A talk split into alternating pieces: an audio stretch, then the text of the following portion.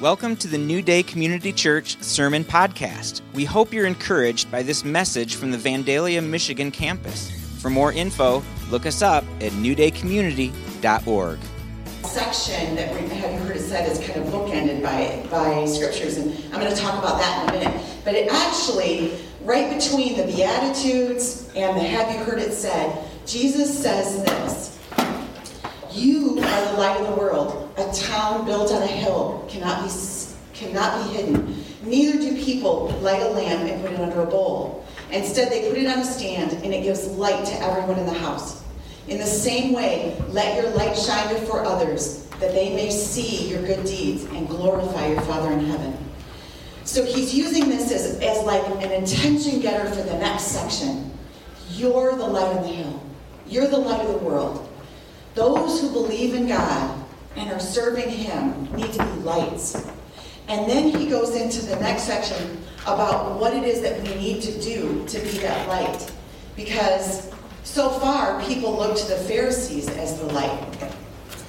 And Jesus starts with a section in, in um, so the section that have you heard it said is 15 through 48. But the first part of the section says, He came not to abolish the law, but to fulfill it. And, and then he, and he goes on and he says, Your righteousness needs to be that more than the experts. And, and so he's really zeroing in on what the Pharisees were doing wrong, right? And you guys have heard um, Mark talk about murder and, and um, Bill talked about adultery. And so they were talking about the things the Pharisees were doing on the outside, but their insides were not ready. And Jesus later calls them, um, like, you guys are like uh, whitewashed tombstones, but inside you're filthy and rotten and decaying. Um, there's a commentator that I was reading, his name is David Platt. Um, he wrote the Christ centered exposition. And he says this This is not an outward righteous, outer righteousness to show everyone how good we look, but an inner righteousness to show how gracious and powerful God is. Mm-hmm. We want them to see the God inside of us. Mm-hmm. And, and he goes on and he says, like the wind, Jesus says, this work of God's Spirit is something we can bring about that we can't bring about, but we can see the effects of it, right? We can't see the wind, but we can see the effects of it. And so people should be able to see the effects of the Holy Spirit working in your life. So the passage that we're going to cover today is Matthew 50, uh, 50 uh, 5, 33 through 37. Again, you have heard it said to the people long ago, do not break your oath but fulfill to the Lord the vows you have made. But I tell you, do not swear an oath at all, either by heaven, for it is God's throne, or by the earth, for it is his footstool, or by Jerusalem, Jerusalem, Jerusalem, for it is the city of the great king. And do not swear by your head, for you cannot make even one hair white or black. All you need to say is simply yes or no. Anything beyond comes from the evil one. So we're going to take this um, verse by verse, and we're going to start with what Jesus is beginning with. Again, you have heard it said to the people long ago. Again, you've heard said. So he's repeating himself because you've heard it said about murder, you've heard it said about adultery, and all, all the others. And so he's talking about do not break your oath, but fulfill to the Lord the vows you have made. Now, Jesus isn't quoting just one scripture. Like um, when, when, we, when Mark talked about murder, we, we went back to the Ten Commandments, right? You know, thou shalt not murder. And adultery the same way. But um, he's actually talking about the law that was found in several places. Um, John Stott says this This is not an accurate quotation of any one law of Moses. At the same time, it is not inaccurate, it's not an inaccurate summary of several Old Testament precepts which require people who make vows to keep them. So he's not referring to one, but he's talking about several, right? And he's talking about the heart of it. So, what are the several? Well, a couple of them um, the first one of them is Exodus 20, verse 7. You shall not misuse the name of the Lord your God, for the Lord will not hold anyone guiltless who misuses his name. And in Leviticus, he says, Do not swear falsely by my name, or, or and so profane the name of your God. I am the Lord. And then in Deuteronomy, we see a much longer pl- place just about the um, um, vows. And if you're following along, it, most of these are in the NIV. If you make a vow to the Lord your God, do not be slow to pay it, for the Lord your God will certainly demand it of you, and you will be guilty of sin. But if you refrain from making a vow, you will not be guilty. Whatever your lips utter, you must be sure to do, because you made your vow freely to the Lord your God with your mouth. So you have the choice to make that vow, right? You've made that choice.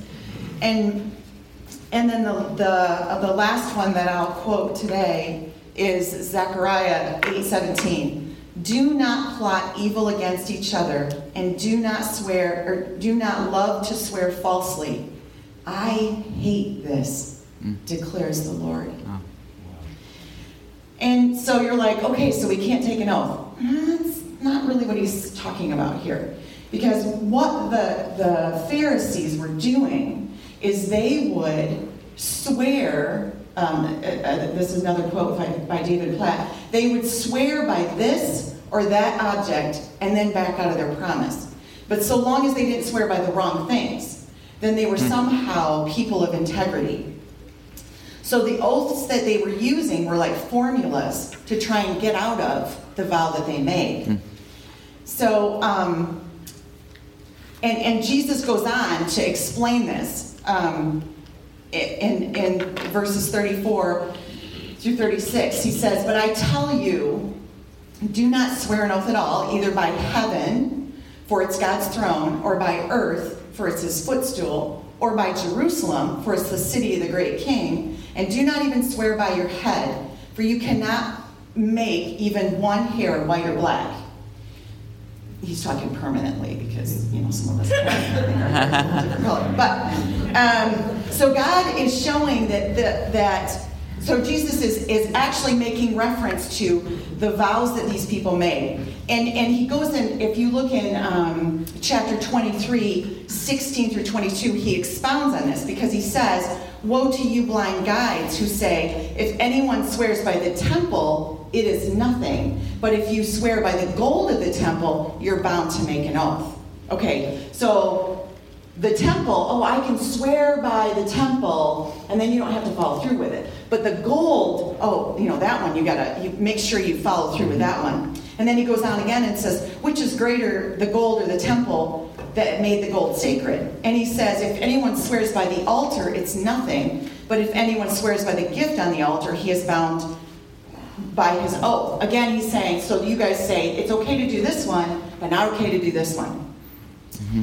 And, um, and then, um, and then he says, and those who swear by heaven, who sits in heaven? Well, that's God, right? Yep. And who, if you swear by earth, well, who made the earth? God, right? So if you, if you, any of those formulas, like the things that they were trying to manipulate so they didn't have to tell the truth, who made everything? Like even, even your own head, God made you, you know? Yep.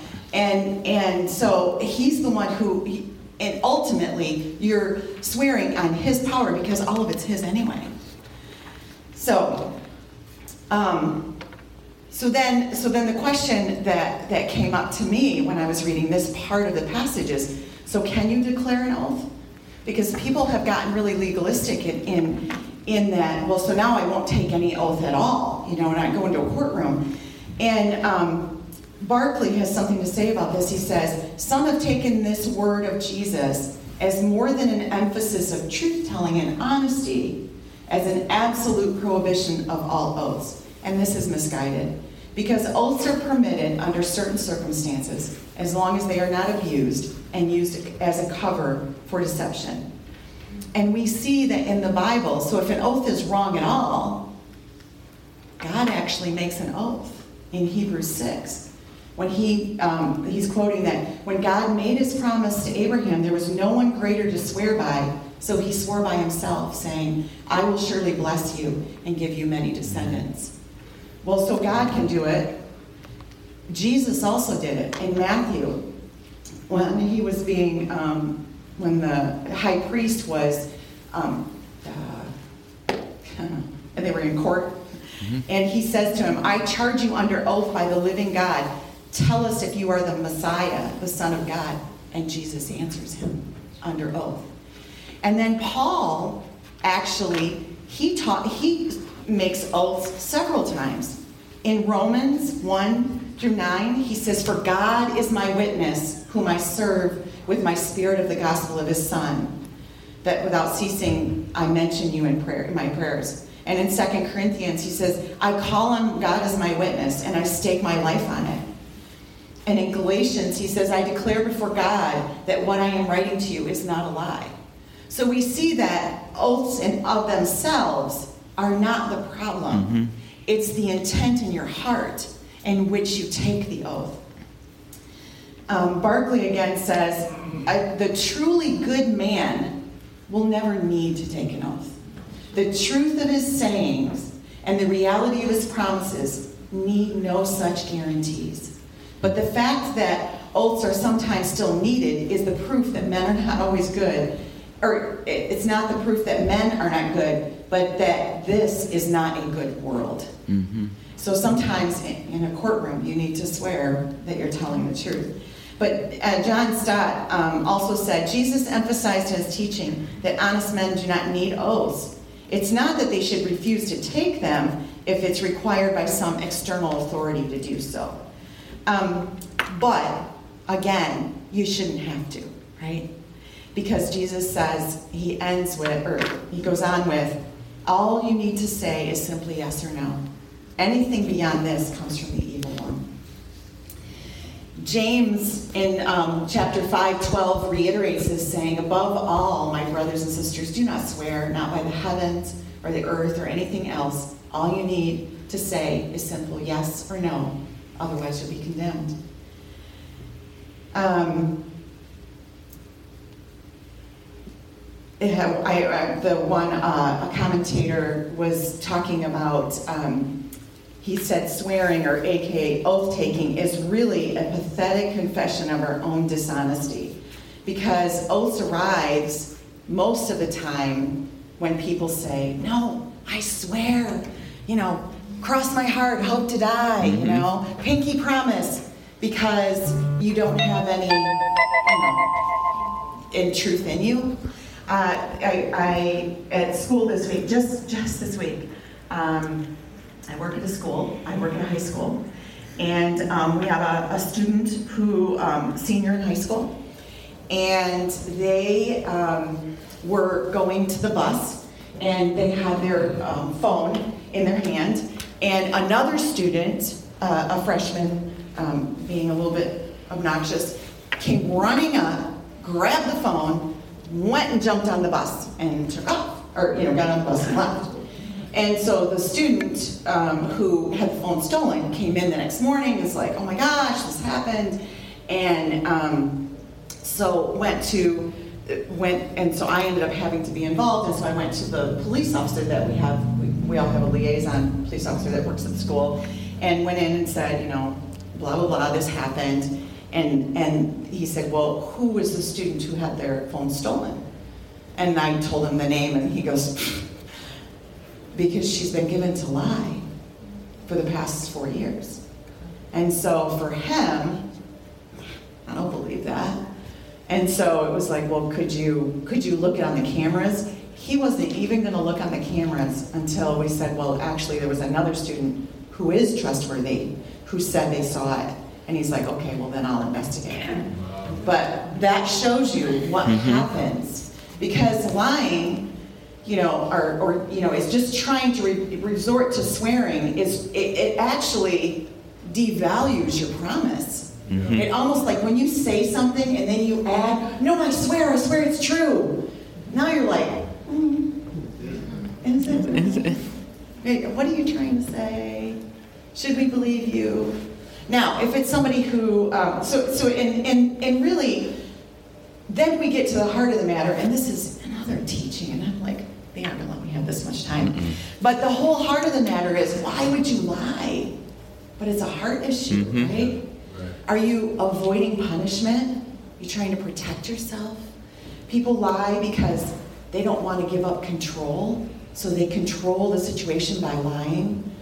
Um, maybe it's just a simple, I want somebody to like me. So I fabricate this thing so they'll like me. We've all seen the, the um, you know, can you really believe that's like the dating sites that have the pictures and profiles? You're like, are you sure that's really what you look like? Are you really sure? Like, because you want people to like you, right? So you're lying, basically. Um, for some people, and I, we have a student who does this, it's just, it's almost like a thrill. Like, can I get away with this? Like, seriously, for this kid. And, and so, yeah, and, and, or maybe it's just to avoid embarrassment. And so the question really needs to be asked what's at the heart of that? Mm-hmm. Right. What is at the heart of that? And so if you have, are in a situation with someone who, who has a tendency to lie or a tendency to, well, tendency to lie, it's just lying. You know, if they're swearing all the time, you know, I promise, I swear, you know, have to ask them what's going on in your heart. Like, why do you feel like you have to emphasize that? You know, why, why, what's the motivation there? And that will help you to discover maybe and help them get to a core issue that they need to be healed of. So, um, but so why is Jesus saying this? Well, one, so that we won't lie.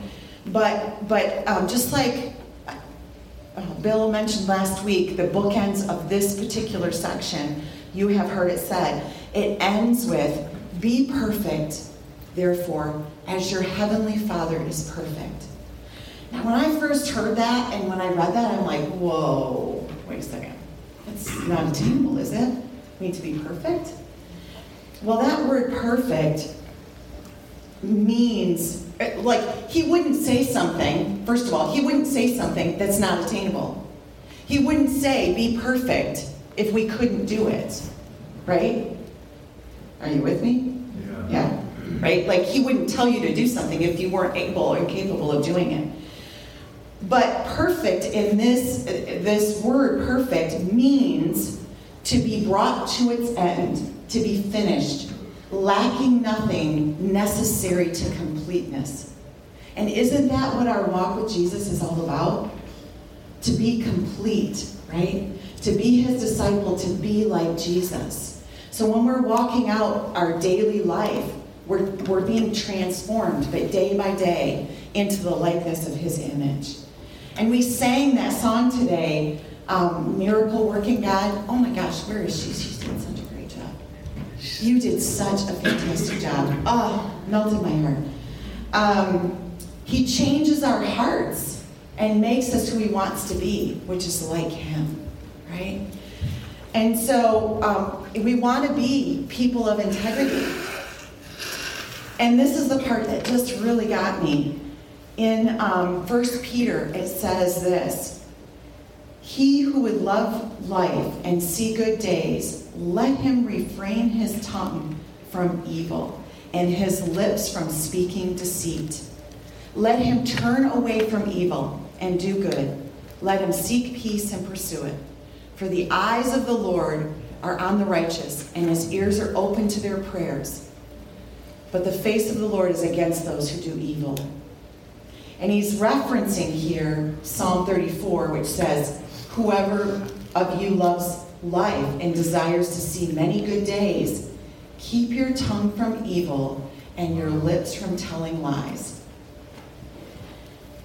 Turn from evil and do good, seek peace and pursue it. Mm-hmm. So, really, the, we, the heart issue is that we want to not speak out lies. Mm-hmm. And um, and, and so when I was looking up that, and I was digging in, and you know, I'm not, I, um, I want you to know that I love being up here. I love teaching things, but I love researching it and finding out the truth of it. And my prayer for you is if you hear this and go, I don't know about that. I don't know if she's what she's saying is really dig into your Bible. Dig into some resources, some commentaries, and, and see it for yourself and let God reveal it to you. Because like what really got me was when I went to the when when I got to the end and said, so what is his purpose? What Mhm. is his goal? His goal in this whole section is that we would be like him, that we would be his disciples, that we would be that light on the hill. And that light comes from the inside, that we have integrity. And in James 3 2, it says, We all stumble in many ways. Anyone who's never at fault in what they say is perfect able to keep their whole body in check. What? What? I, I looked up a different translation. I was like, wait a second. In the New Living Translation, it says, Indeed, we all make mistakes. For if we could control our tongues, we would be perfect and could control ourselves in every other way. I was like, wait a second. That word perfect is the same perfect that Jesus used in um, the end of what you have heard it said, so that you would be perfect. It's the same perfection, it's that same completeness. If we could control what actually came out of our mouths, and James has a lot to say about that, you know, about the, the ship and a little rudder takes a big ship a long way.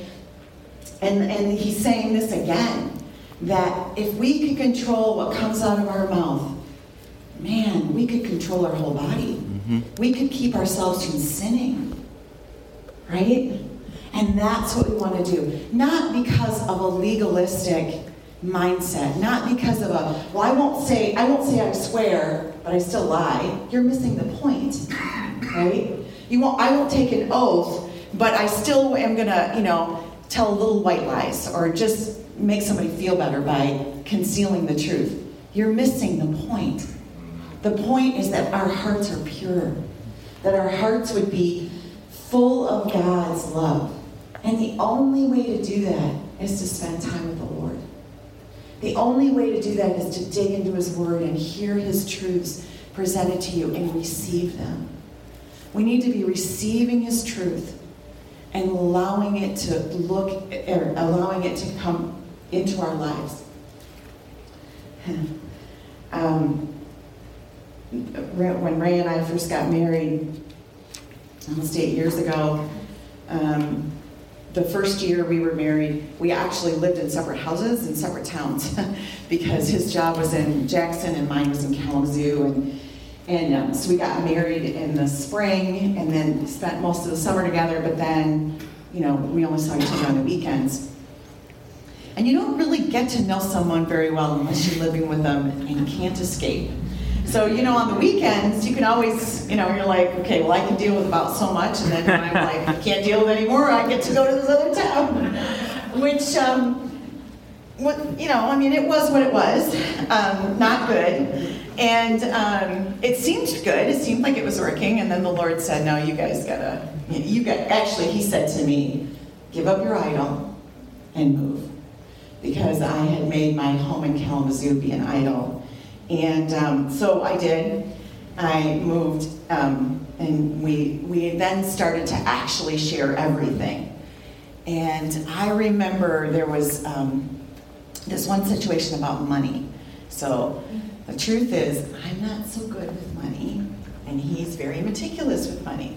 And when you're living in two separate houses and you've been, like, I had my job paying for my stuff, he had his job paying for his stuff, it doesn't make a whole lot of sense to combine everything and then, like, you only see each other on the weekend. So we just continued that. So then when we're together, now it makes sense to do everything together and, like, how are we going to work this out? And, and so then it was like, I still had my habits, and he still didn't. And I remember there was this one situation that I may have let a, a charge card get a little out of hand. And um, I just said to him one day, like I couldn't, I couldn't, I didn't know what I was going to do, and um, we still had two different accounts, but we had a shared account, and meticulous, saving. I'm like, I kind of got into a little bit of trouble and didn't tell him, and so I finally had to confess, and and the the thing about a lie is that when you hold it it gets bigger in your mind, mm-hmm. you know, like, and it gets bigger in your heart, and it's like this thing. And so finally, I came to him, and I'm just like, "Oh, I got to tell you something." And I said, you know, I did this thing, and I didn't want to tell you, and I thought I could handle it, and I can't handle it. And so, really, if there's any money in the shared account, which I know there is, could we go ahead and take care of this thing because I don't want it to do? And he looked at me and goes, "Well, yeah, we can do that." And I thought, You're not mad? And he goes, He said, Well, no, I'm not. I'm not angry. But why would you lie to me about something little? Hmm. How can I trust you about anything big? And wow, talk about hitting me with a two by four. it was like, I want him to trust me about the big things. Mm-hmm. So why would I keep this little thing? And so I I really believe that Jesus is, through this whole passage, um, you have heard it said, not, not just this one, but all of them. The goal is to be the light of the world. You know? If I'm lying, or I'm angry, or I'm an adulterer, if I'm doing those things, or even doing, I'm not murdering somebody, but I'm angry, not, not an adult, I'm not sinning in adultery, but in my heart, I'm looking at people, I have these thoughts. How can I offer someone who's stuck in the world any kind of life? Mm-hmm. Because the life Jesus offers is freedom. What kind of freedom are you offering someone? Saying, hey, I found freedom in this area. You know, I was I was talking with one of my son one of my sons and and I just said, you know, for me, because I had a past that was that was uh, promiscuous and and and secretive. Now, when I, I I we made it a policy, like like, and I didn't. I don't think we actually said it, but with Ray and I, I'm just like my phone. You know my passcode. You can look at my email. You can look at my Facebook. You can look at my messages, because I have nothing to hide. Mm-hmm. But the minute you start hiding things is the minute things snowball out of, out of control. And so our, our so I have to put in safeguards. You know, I have to put in safeguards around my heart. And so I just feel like Jesus in this whole passage is talking about the safeguards we can put into place so that we can be the light of the world. To, and also to bring freedom to ourselves. Because if we have freedom in our hearts, we have something to offer. Mm-hmm. Amen? Amen. Yeah. So, can I close with prayer? Mm-hmm. Yeah. So, would you guys join with me in prayer? Yeah, Father, I just thank you. Mm. Yeah. Thank you, Jesus, that you care about our hearts and that you don't want us to be shackled to any sin, that you want freedom for each of us. Yeah, Lord, I just ask that each person here today would be able to receive your truth. And if there is any area that we're struggling with, that we would just seek you out or seek out um, even people in the church to just confess those sins and receive freedom. And they just have to confess to you with their mouth and then they can receive the freedom that you have for them. Lord, help us to continue to um, be perfect, that we would become complete in your eyes, and that our goal is to be the light of the world. I just thank you for that. In Jesus' name. Amen. Well, it looks like um, we